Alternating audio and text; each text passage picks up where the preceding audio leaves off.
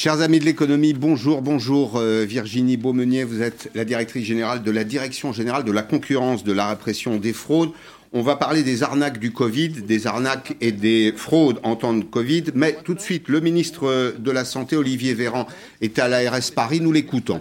Donc j'invite les directeurs de centre à contacter ces fichiers de personnes pour leur proposer, pour leur, les inviter à venir se faire vacciner sur chaque chaque créneau de vaccination disponible dans chaque centre du territoire national. Enfin, toujours dans la logique de ne pas perdre de doses, si jamais il n'y avait pas de public prioritaire qui devait être vaccinable, et comme je ne veux pas qu'on jette de doses, les centres savent ce qu'ils ont à faire, les médecins savent ce qu'ils ont à faire, c'est-à-dire qu'ils peuvent contacter, et en priorité d'ailleurs, des personnes qui, bien qu'étant peut-être un peu plus jeunes, présentent ce qu'on appelle des comorbidités, des risques qui les exposent à des formes graves. Je pense notamment aux personnes qui souffrent d'obésité euh, importante. J'ai annoncé jeudi dernier que nous avions une réflexion avec le professeur Fischer pour ouvrir bientôt la vaccination à des personnes fragiles nous aurons l'occasion d'y revenir au courant de cette semaine. Mais je le redis, si vous n'avez pas été vacciné et que vous êtes en recherche d'un vaccin, eh bien, la bonne nouvelle, c'est que vous pouvez trouver des créneaux disponibles peut-être autour de chez vous, aujourd'hui ou dans les prochains jours.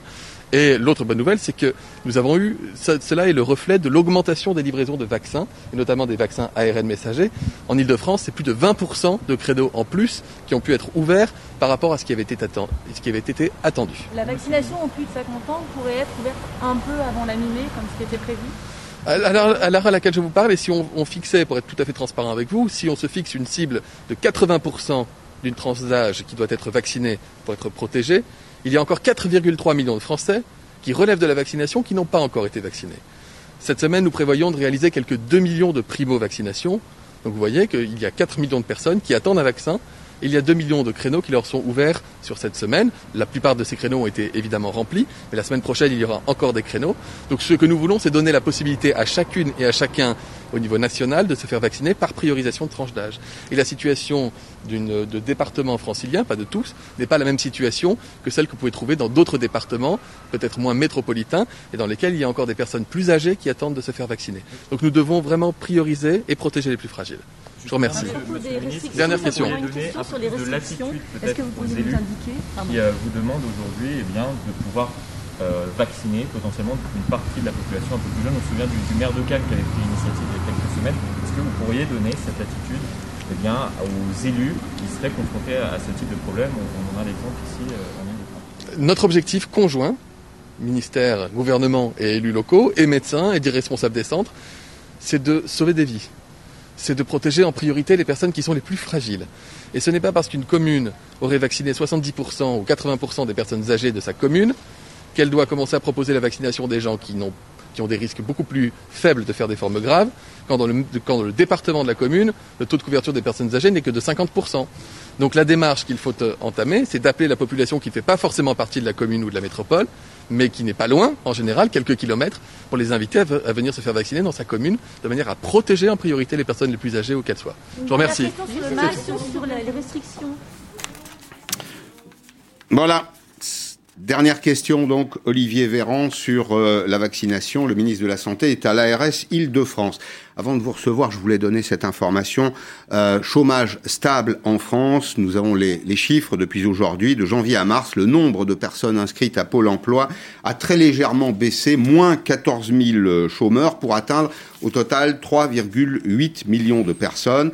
Les mesures d'aide ont permis de limiter la casse tout au long de cette année, mais malgré tout, et ça c'est plutôt une mauvaise nouvelle, euh, plus de la moitié des inscrits sont au chômage depuis plus d'un an. Elisabeth Borne, pour euh, quelques instants, euh, c'était ce matin sur RMC. Au cours de l'année 2020, en un an, le chômage a progressé de 8%. Évidemment, c'est beaucoup, mais il faut se souvenir que dans la crise de 2008-2009, le chômage avait bondi de 25%. Donc on voit que les aides ont bien fonctionné. Et sur ce début d'année, sur le premier trimestre 2021, on a une légère baisse du nombre de demandeurs d'emploi et donc on a globalement, on va dire, une stabilité sur ce premier trimestre. Restez vigilants, c'est votre métier, euh, Madame Virginie Beaumenier. Vous êtes la directrice générale de la Direction générale de la concurrence et de la répression des fraudes. Alors la fraude, évidemment, elle a plusieurs conséquences. D'abord, elle se fait au désavantage du consommateur, elle fausse les règles de, concurrence. Et pendant les crises, on sait que la tentation est grande parfois de mettre le pied en touche. Petites et grandes fraudes en temps de Covid, des produits non conformes, des contrefaçons, euh, des promesses qui ne sont pas tenues, le dérapage des prix. Tout ça, évidemment, a un impact sur la vie des consommateurs. La DGCCRF, euh, dont vous êtes la patronne, fait le bilan d'une année de surveillance du, marché. Euh, elle a été créée en 1980 5, cette direction, 3000 agents, et elle veille au bon fonctionnement des marchés, donc à la sécurité des, consommateurs. Vous pouvez d'ailleurs, vous qui êtes consommateur, je voulais le dire au passage, vous adresser à la direction de la concurrence et de la répression euh, des fraudes via euh, signal.conso ou signal conso tout court. Le meilleur agent de communication, c'est d'ailleurs Bruno Le Maire, le ministre de l'économie.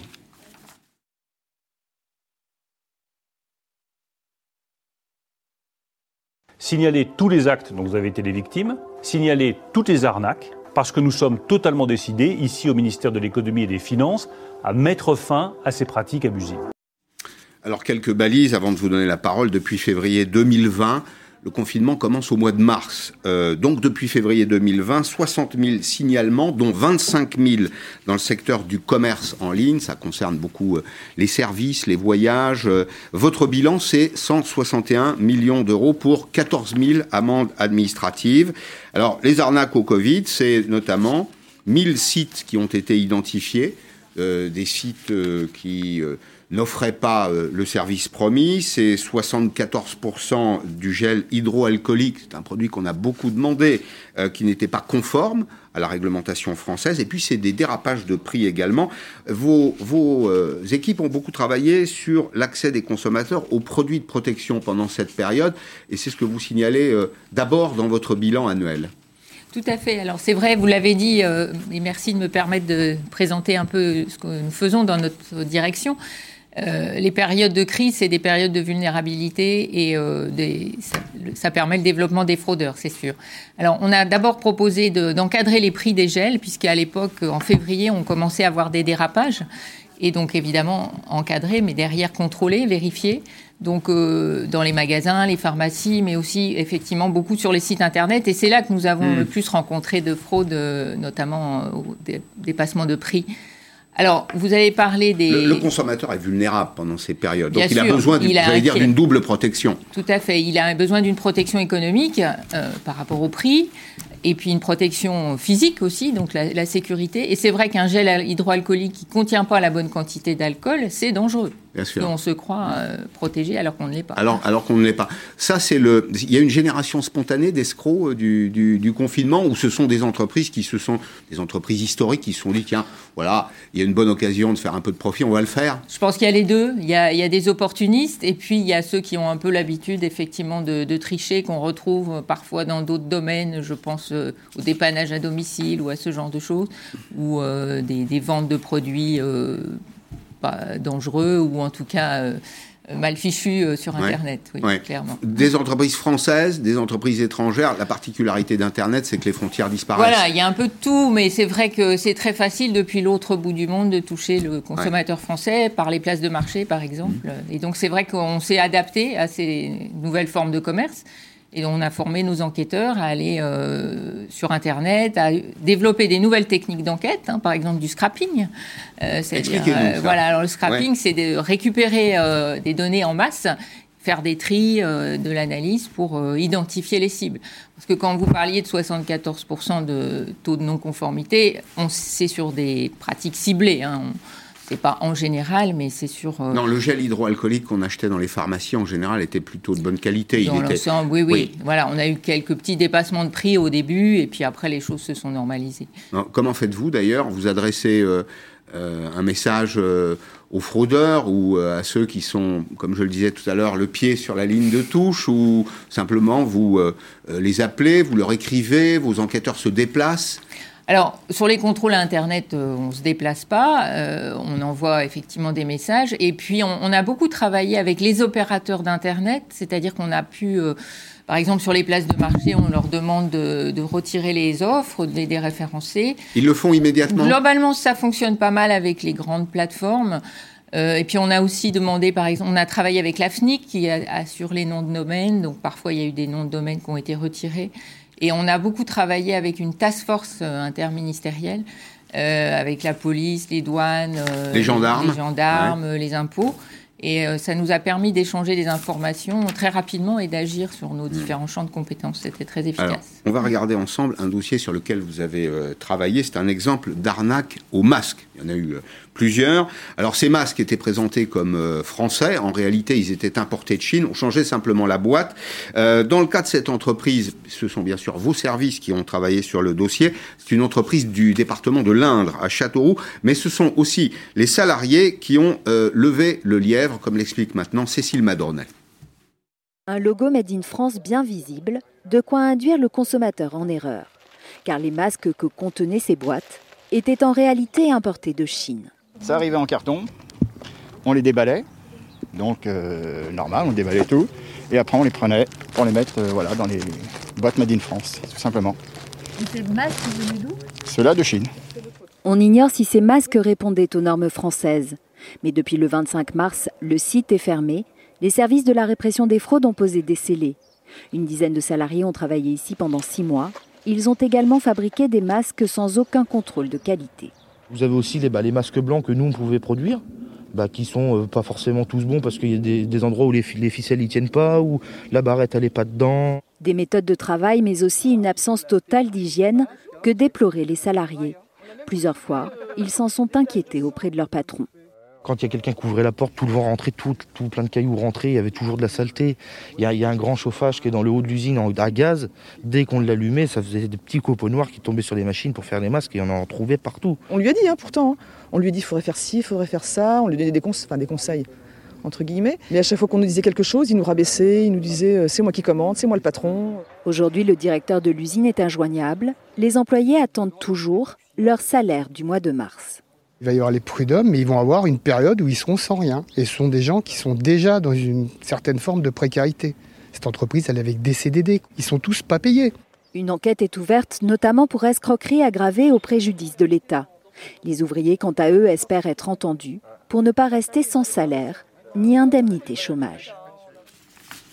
Alors, Virginie Beaumenet, vous êtes la directrice générale de la, concurrence, la répression des fraudes, la DGCCRF. Vous avez travaillé sur ce dossier. Comment vous y êtes pris?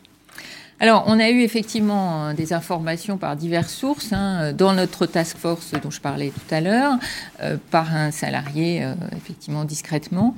Et donc, on a envoyé nos enquêteurs. Le salarié appelle les gendarmes, la police ou vous-même, vos nos services. services, là, en l'occurrence. Et puis, euh, alors, certains le, font anonymement, ça dépend, certains donnent leur identité.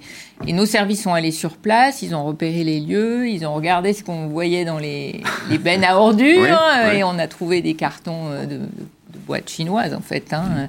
Et, puis ensuite, il y a eu une intervention dans les locaux de l'entreprise et qui a donné lieu à des constats euh, qui euh, montraient qu'effectivement, comme le disent les salariés, euh, il y avait du réemballage euh, de ces masques et euh, donc alors l'enquête est, toujours en cours. Hein, le, parquet. Vous avez retrouvé le patron de l'entreprise dans le reportage de Cécile Madronnet, au moment où il a été tourné, en tout cas le patron avait disparu. Non, mais quand nous, nous, nous étions là, le patron était là et donc euh, il est pour l'instant il est suivi hein, par nos services et donc les masques ont été consignés.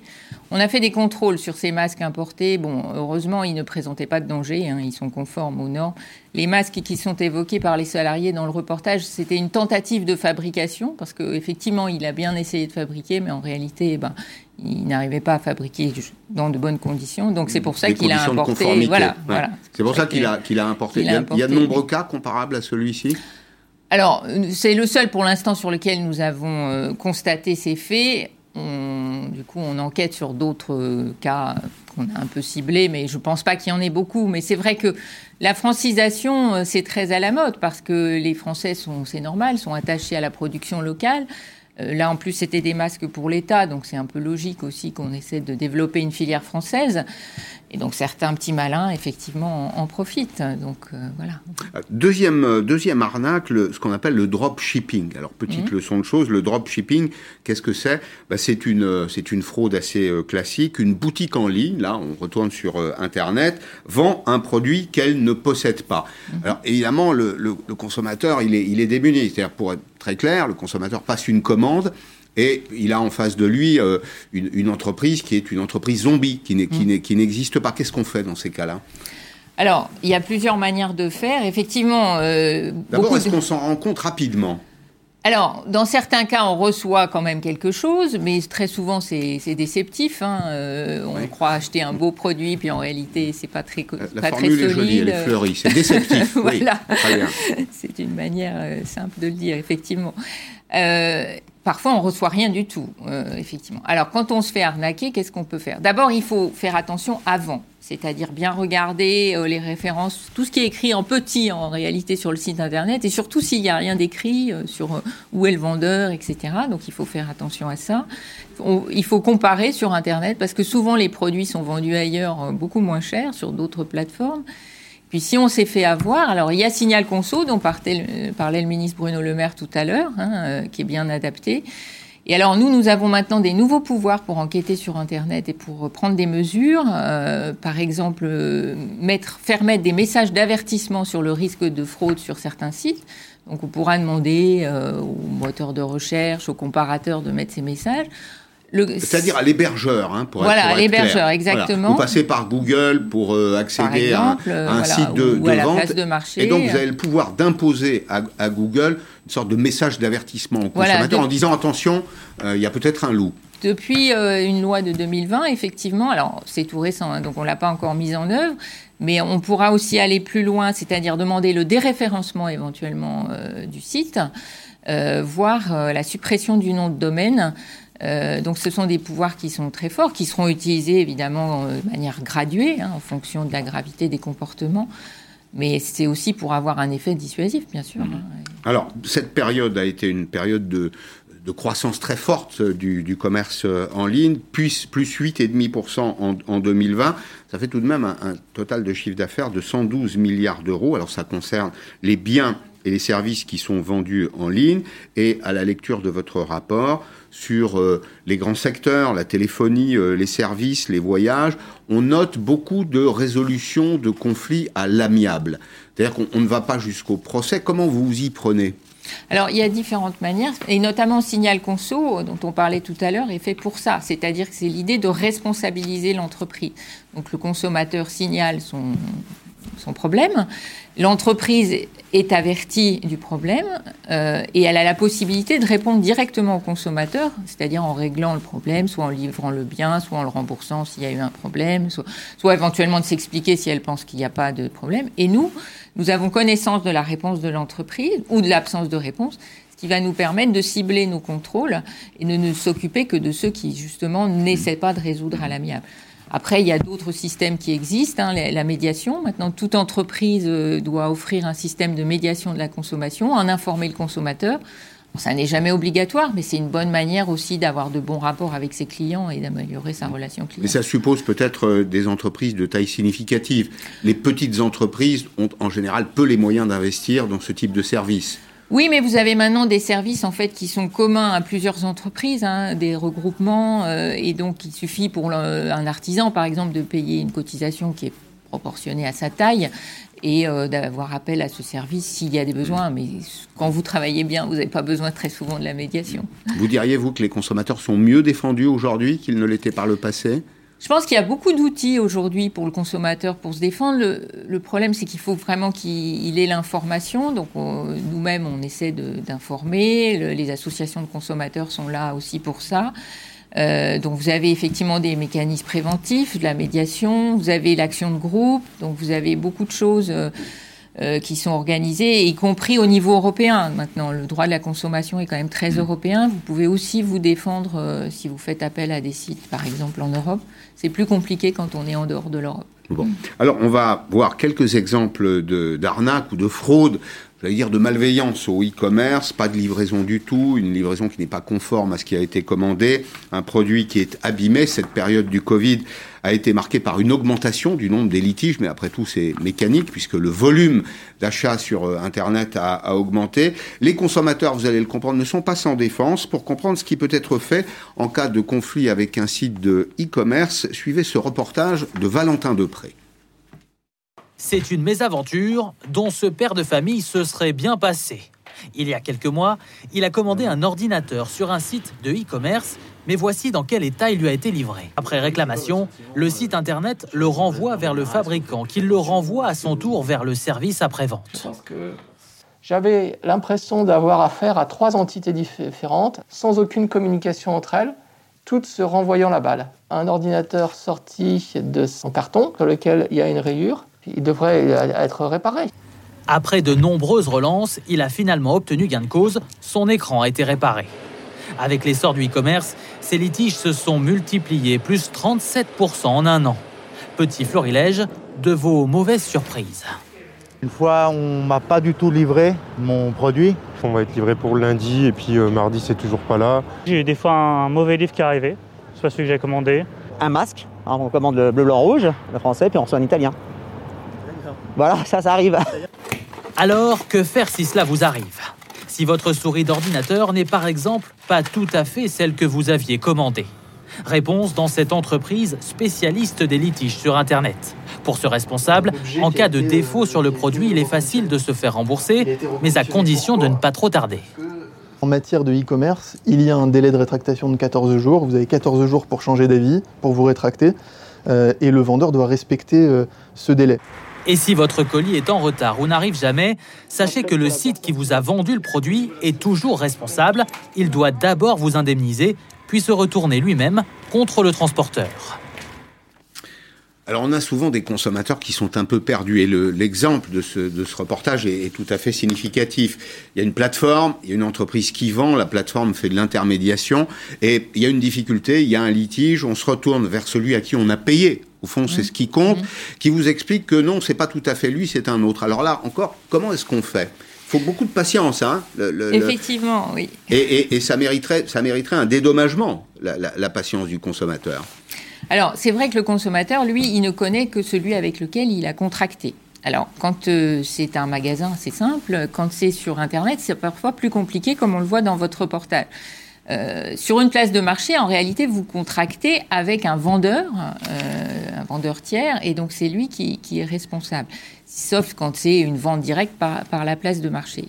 Alors, c'est pour ça que nous travaillons actuellement au niveau européen sur une responsabilisation des plateformes. Parce que quand vous avez un vendeur qui est à l'autre bout du monde, c'est compliqué euh, d'avoir une relation directe entre, avec le consommateur. Et donc, on a, euh, par exemple, nous, on a beaucoup enquêté sur la sécurité des produits sur Internet. Euh, on a fait des opérations coup de poing et on, s'est rendu compte sur certains marchés, les jouets, les petits appareils électriques, les bijoux fantaisie, on a beaucoup de problèmes de, de conformité et de sécurité. Et c'est un peu facile pour les places de marché de voilà de ne pas avoir de responsabilité. C'est le cas. Le cadre européen aujourd'hui ne permet pas de les mettre en cause, et donc nous poussons beaucoup euh, au niveau français pour que ça évolue. Nous avons bon espoir que ça le fasse dans le cadre des, des réflexions hein, sur les, les géants d'Internet. Euh, au niveau européen. Mais, mais de, de, quoi faut-il se méfier sur, sur Internet un, un, prix trop bas euh, Alors, oui. Une, une, une, une, proposition mirobolante Enfin, y a, vous savez, il y a de temps en temps quand même quelques signaux. Hein, il y a des signaux faibles qui s'allument, mais bon, si on n'est pas tout à fait naïf, on ne met pas le, le pied, euh, on met pas le pied au mauvais endroit. Exactement. Par une offre qui paraît très alléchante, trop alléchante, il faut commencer par s'en méfier.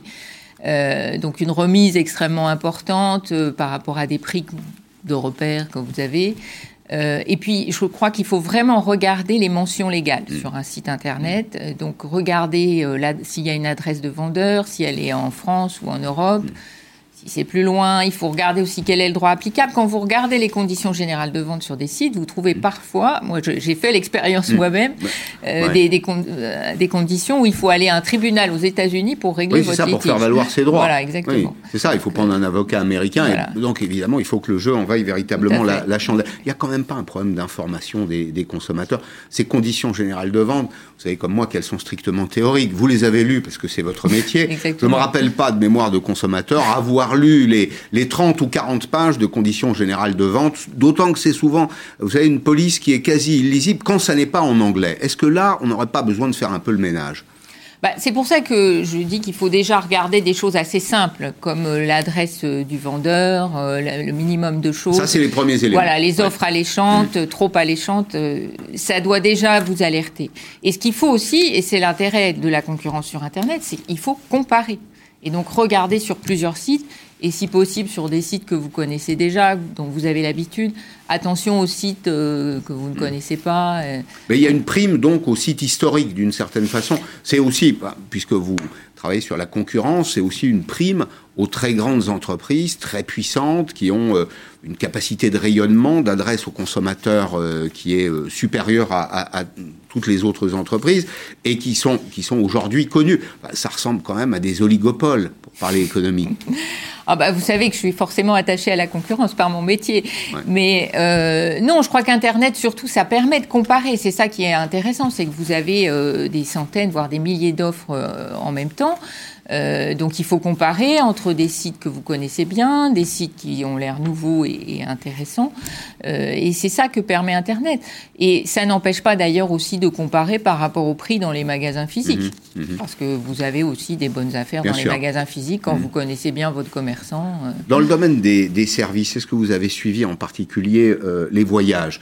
La question des voyages, des, des billets d'avion, mais aussi, vous savez, des packages qu'on achète aujourd'hui, en particulier au, dé- au début du confinement. Pourquoi? Bah Parce que beaucoup de consommateurs ont acheté euh, pour euh, les vacances de Pâques 2020, par exemple, des séjours qu'ils n'ont jamais pu euh, consommer. Est-ce que vous avez été vigilant sur ce terrain? Est-ce qu'il reste aujourd'hui encore des, des conflits en cours? Alors, il y en a encore, mais il y en a moins. Euh, donc, ce qui avait été prévu, c'est que normalement, s'il y a une annulation euh, du fait du transporteur ou de l'organisateur du voyage, Ou d'une décision administrative il- alors, il doit y avoir un remboursement. Là, en l'occurrence, il y avait une décision administrative, effectivement.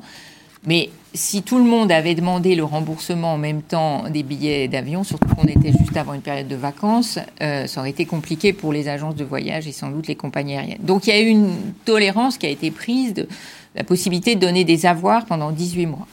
Donc là, on va arriver bientôt euh, Au bout de ces 18 bout de ces mois, 18 ouais, à mois. Et donc, il y a une obligation euh, pour les opérateurs de rembourser les consommateurs si les consommateurs n'ont pas pu utiliser euh, ces avoirs pour un autre voyage, euh, éventuellement en France ou, ou ailleurs. Alors, il y a, dans, dans, votre, dans votre arsenal, il y, a, il y a de nombreux outils, si je puis dire. Vous avez des armes euh, multiples. On va voir d'ailleurs quel est le bilan de cette année. Euh, beaucoup d'avertissements. Alors, vous allez nous expliquer ce que c'est qu'un un avertissement. On comprend, évidemment, hein, le sens de, de ce mot-là. Mais jusqu'où va l'avertissement? Plus de 30 000. Des lettres d'injonction. Alors là, on comprend, c'est combinatoire. Hein, on impose à l'entreprise de prendre euh, des mesures pour dédommager les consommateurs. Des dossiers au pénal 4100 et des amendes euh, 1400. Il y a deux autres, et pour commenter ces éléments, il y a, il y a- il y a deux autres sujets sur lesquels vous êtes beaucoup intervenu. Euh, et ça a beaucoup de succès auprès des jeunes gens notamment, c'est les produits reconditionnés. Et il y a une grande entreprise que euh, vous avez dans le viseur, qui a été sanctionnée d'ailleurs, c'est Apple. Euh, pourquoi est-ce que les produits reconditionnés sont dangereux ou euh, en tout cas suspects pour certains, euh, dans certains cas pour les consommateurs? Alors, c'est pas qu'ils sont suspects, mais euh, par définition, sont des produits d'occasion. Donc, il faut que le consommateur soit quand même informé de, l'état du produit. Et donc, ce qu'on a pu constater, c'est que parfois l'information était un peu lacunaire sur euh, euh, effectivement l'état réel du produit. Il faut qu'il y ait une information aussi sur les garanties, parce qu'il y, a souvent quand même des garanties qui sont offertes. Donc euh, voilà, mais sinon, c'est sur le plan écologique, c'est plutôt bien les produits. C'est bien, mais en même temps, ce produit reconditionné, vous achetez un, téléphone qui est un, un téléphone reconditionné, donc vous avez raison, c'est une occasion. Il est souvent présenté par l'entreprise qui le vend comme équivalent à un produit neuf. Et vous savez comme moi que le consommateur ne retient que ce qu'il a envie de retenir, c'est-à-dire produit neuf. Et c'est pas suffisant. Non, c'est pour ça qu'il va y avoir maintenant une, euh, une définition des produits reconditionnés et donc des obligations d'information plus, plus claires sur ce type de produit.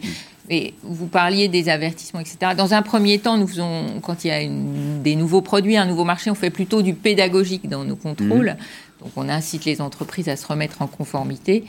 Et puis après, évidemment, si elles ne le font pas, on est un peu plus... Vous tapez, c'est le bras armé qui, Voilà. qui tombe sur la, sur la table. Il y a un, un autre, euh, un autre secteur que vous avez beaucoup surveillé. Alors, c'est souvent corrélé euh, à, à- à une loi. Bon, il y a une loi sur la rénovation énergétique aujourd'hui. L'État intervient, mais beaucoup d'argent public. On va rappeler au passage que c'est l'argent des contribuables, donc il faut y être particulièrement attentif. Et vous avez euh, euh, sanctionné un certain nombre de comportements frauduleux dans le domaine de la rénovation énergétique. J'imagine donc des entreprises qui appellent les consommateurs, campagne de phoning, on téléphone, on explique qu'il y a euh, un dispositif formidable, on récupère les aides au passage, mais on ne fait pas toujours le boulot. Oui, alors c'était beaucoup dans le cadre de l'opération euh, isolation à 1 euro, hein, dont on a beaucoup entendu parler. Effectivement, on avait beaucoup de démarchage, alors soit téléphonique, soit même chez les gens, parfois dans un- une petite ville, euh, une entreprise du plusieurs rues, voilà, du porte-à-porte. Et donc là, on a beaucoup de gens qui ont été séduits, a priori. C'est vrai que si on vous propose d'isoler votre garage ou vos combles pour 1 euro, Alors c'est un euro pour vous, mais, Voilà. mais c'est pas le coût total de Non, l'opération. bien sûr que non, effectivement. Et il y a l'argent public qui vient, au fond, euh, euh, abonder euh, Oui, alors un l'entreprise, l'entreprise qui réalise les travaux. C'est un système assez compliqué de certificats d'économie d'énergie qui sont en fait payés par les entreprises qui produisent euh, des gaz carboniques, enfin des gaz à effet de serre. Mais euh, donc ça permet effectivement de, répondre à un besoin euh, d'économie d'énergie. Euh, et le problème, c'est que les travaux sont très souvent mal faits. et donc les gens se retrouvent avec des travaux qu'il faut refaire, parce que même parfois il y avait des dégâts. Et simplement, les aides, vous ne pouvez les avoir qu'une fois. Et donc, euh, si vous êtes fait avoir la première fois, après, Mmh. tout est à votre charge. Et donc, c'est vrai que ça, c'était très choquant. C'était souvent des personnes âgées, euh, des personnes vulnérables. Et donc, euh, nos enquêteurs, ils sont particulièrement sensibles quand ils voient ce genre de, de choses. Donc, nous, nous sommes très sévères lorsque nous constatons ce genre de pratique. hein. Vous avez prononcé un mot tout à l'heure qui explique peut-être d'ailleurs aussi en partie la fraude, c'est le mot compliqué. Est-ce que la complexité française n'est pas finalement le nid de toutes les escroqueries, de toutes les fraudes Je ne sais pas si c'est ça. Moi, je pense que c'est surtout quand on a soit des dispositifs d'aide, comme on a en ce moment, soit une période de vulnérabilité, de crise, comme on la connaît aussi en même temps. bah, Il y a toujours des profiteurs, hein, des, des gens qui essaient de se glisser euh, dans les mailles, de profiter du sujet. Et donc, c'est c'est à ça qu'il faut faire attention. Euh, après, le consommateur peut pas tout savoir, mais euh, et on est là pour, pour l'aider. Pour l'aider, pour l'aider. Vous diriez, vous, que la concurrence est satisfaisante en France? Je pense- ça dépend des secteurs, mais globalement, on est quand même un marché a- assez concurrentiel, même que d'autres marchés européens hein, par rapport au, au reste du monde. Après, il y a des endroits où il y a des progrès à faire, mais on peut voir que- Lesquels, par exemple? Bah, dans les marchés publics, par exemple, parfois, euh, c'est pas toujours idéal. hein. On a parfois des ententes entre entreprises. euh, Ça, c'est l'autorité de la concurrence qui regarde la cartélisation et qui regarde Oui, notamment alors les on travaille en fait avec l'autorité de la concurrence, Ouais. c'est-à-dire que nous on détecte euh, éventuellement des indices de, de pratiques anticoncurrentielles, de cartels, et on transmet à l'autorité Ouais, qui ouais. ensuite va sanctionner. Juste d'un mot, je vous laisse pas euh, repartir sans me parler des marchés de l'énergie parce que les, les consommateurs ils sont très très attentifs. Pourquoi? Parce que euh, ces dépenses d'énergie, le gaz, on va même aller jusqu'à l'eau. hein. le gaz, l'électricité, l'eau notamment, ce sont les dépenses contraintes des ménages et les ménages sont inquiets. Ils ont raison d'ailleurs parce que ces dépenses elles augmentent beaucoup plus vite que le rythme de l'inflation. On a vu quand même quelques pratiques qui n'étaient pas euh, tout à fait orthodoxe en termes euh, économiques euh, entre les uns et les autres euh, sur les contrats d'électricité, de gaz, le démarchage à domicile, les promesses, peut-être même dans certains cas les anciens monopoles qui disaient si vous nous quittez, vous ne reviendrez jamais et vous allez tout perdre. Est-ce que vous avez euh, une situation aujourd'hui un peu plus claire sur ces marchés-là? Ça commence à s'arranger. Euh, c'est vrai que le marché euh, du gaz est ouvert à la concurrence depuis 2007 hein, maintenant, donc. Et euh, on va en 2023 vers la fin des tarifs réglementés. Donc c'est une période qui peut créer un peu de trouble pour, pour les ménages qui sont toujours à, aux tarifs réglementés. Donc on est particulièrement vigilant et on a une enquête d'ailleurs qui va se dérouler hein, jusqu'en 2023 pour surveiller ça. Parce qu'on a constaté et même sanctionné hein, des pratiques sur le démarchage abusif, là aussi, euh, des pratiques trompeuses, euh, l'absence de prise en compte des rétractations, puisque dès lors que vous êtes en démarchage, hein, vous avez Mmh. un droit de rétractation. Et donc là, on est particulièrement vigilant. Alors c'est le fait soit de grandes entreprises qu'on connaît, soit de nouveaux entrants. et donc je pense quand même que nos actions, nos sanctions commencent à faire de l'effet. Merci beaucoup, merci Virginie euh, directrice générale de la Direction générale de la concurrence de la répression des fraudes, pour être venue aujourd'hui dans, dans Periscope. Soyez vigilants. vous l'êtes, vous l'êtes notamment pour les consommateurs, mais vous, euh, consommateurs, consommatrices, soyez euh, vigilants. Dans un petit instant, précisément, je vais recevoir euh, François Lévesque, qui est professeur d'économie à Mines Paris Tech, les entreprises hyper puissantes. Et ça, c'est le diable de la, de la concurrence. Quand on a des entreprises trop puissantes, ben, elles abusent parfois de leur position dominante. On va en parler avec lui. Les entreprises hyper puissantes, c'est paru chez Odile Jacob dans 4 minutes. À tout de suite.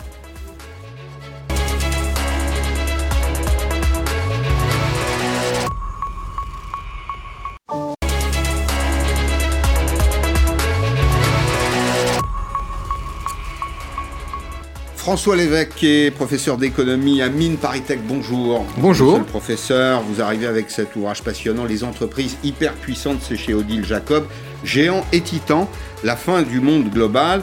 Alors ce sont des capitalisations boursières parfois un peu délirantes, euh, des trésoreries qui autorisent toutes les folies en matière de croissance externe. C'est des entreprises attrape tout elles achètent tout ce qui passe euh, autour. C'est un peu comme des, planètes hein, qui, aspirent leurs satellites. Quatre avantages décisifs, dites-vous. C'est vrai que, premier point, elles alimentent les écarts de salaire, les inégalités, les écarts de salaire entre ce qu'elles payent elles-mêmes et ce que payent les autres entreprises. Donc, elles, aspirent les, cerveaux bien faits, pour dire les choses très clairement.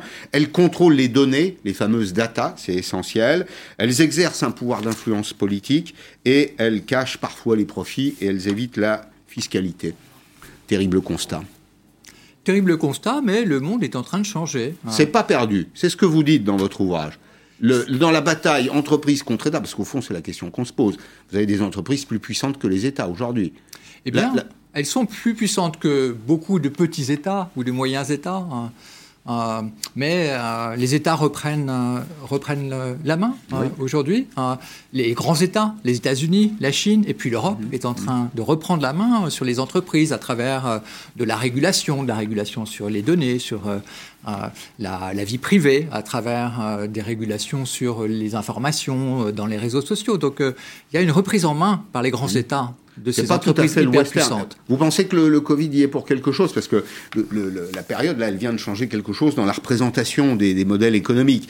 Et on était dans un monde assez libéral et finalement, on a constaté pendant cette, euh, cette séquence que l'État l'État avait des vertus. Les États ont des vertus aujourd'hui et les consommateurs demandent de la protection.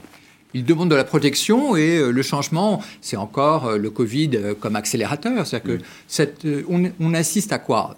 On assiste à ce qu'il faut appeler la démondialisation, euh, n'ayons pas peur des mots. Et ça veut dire quoi? Ça veut dire qu'on a une fragmentation du monde. Après une grande période où, justement, ces entreprises hyperpuissantes pouvaient conquérir tous les pays, la planète leur était accessible. Et eh bien maintenant, pour beaucoup d'entreprises, en particulier les géants technologiques, si vous avez un pied aux États-Unis, vous n'aurez pas d'implantation en Chine. Et si vous êtes en Chine, vous ne serez pas aux États-Unis. Hmm. Et donc, euh, on assiste à cette fragmentation du monde, à cette fin euh, du rêve de conquérir tous les États de la planète mmh. quand on est une entreprise. Et pourtant, ces entreprises sont, c'est presque unique dans l'histoire du monde, des monopoles à l'échelle du monde. Google, bien sûr, vous allez exclure euh, la Russie, vous allez exclure la Chine, le reste du monde c'est mmh. Google, euh, Amazon, euh, Facebook, Apple, ce sont des entreprises qui pour la première fois dans l'histoire de, de l'économie ont la main sur l'ensemble ou une grande partie des consommateurs du monde des consommateurs du monde, absolument. Ils sont, ces entreprises sont liées au client final. Et ça, c'est la nouveauté, parce que dans le monde des matières premières, on avait des entreprises. Euh, il y a 40 ans, il y a 50 ans, dans le diamant, vous aviez un monopole de Beers euh, mondial. On consomme, plus d'Internet que de diamants. Vous me l'accorderez euh, Moi, peut-être pas. non, bien sûr. Et, donc là, ce sont des entreprises qui ont plus d'un milliard de clients. Mm. Et donc ça, c'est et qui connaissent. Hein. Chacun d'entre eux, c'est ça qui est fascinant. C'est qu'elles sont capables, elles ont un milliard de clients, vous avez parfaitement raison, mais elles sont capables de les connaître un par un. Voilà, c'est-à-dire qu'elles ont des, données sur chaque, sur chaque client et elles ont des outils pour euh, traiter ces données euh, absolument massives et euh, proposer des offres personnalisées à chacun. C'est ça, faire du sur-mesure. Alors, vous parliez de l'Europe, eh bien, euh, cet après-midi, Bruno Le Maire était avec son homologue euh, allemand, conférence de presse dans le courant de l'après-midi. Vous savez, le dossier, c'est celui de la proposition Biden. C'est une taxe sur les multinationales, un minimum à 21%. Eh bien, ce que dit le, ministre, c'est très court, mais on va l'écouter. Après avoir rencontré son, son confrère allemand, euh, c'est d'abord une ode à l'indépendance européenne et c'est un accord franco-allemand sur cette taxation minimum. Ce que dit au fond euh, le ministre Bruno Le Maire, c'est quand la France et l'Allemagne veulent, l'Europe peut. Quand la France et l'Allemagne veulent, l'Europe peut. Ce plan de relance marque également, selon moi, le passage de l'Union européenne à l'âge adulte.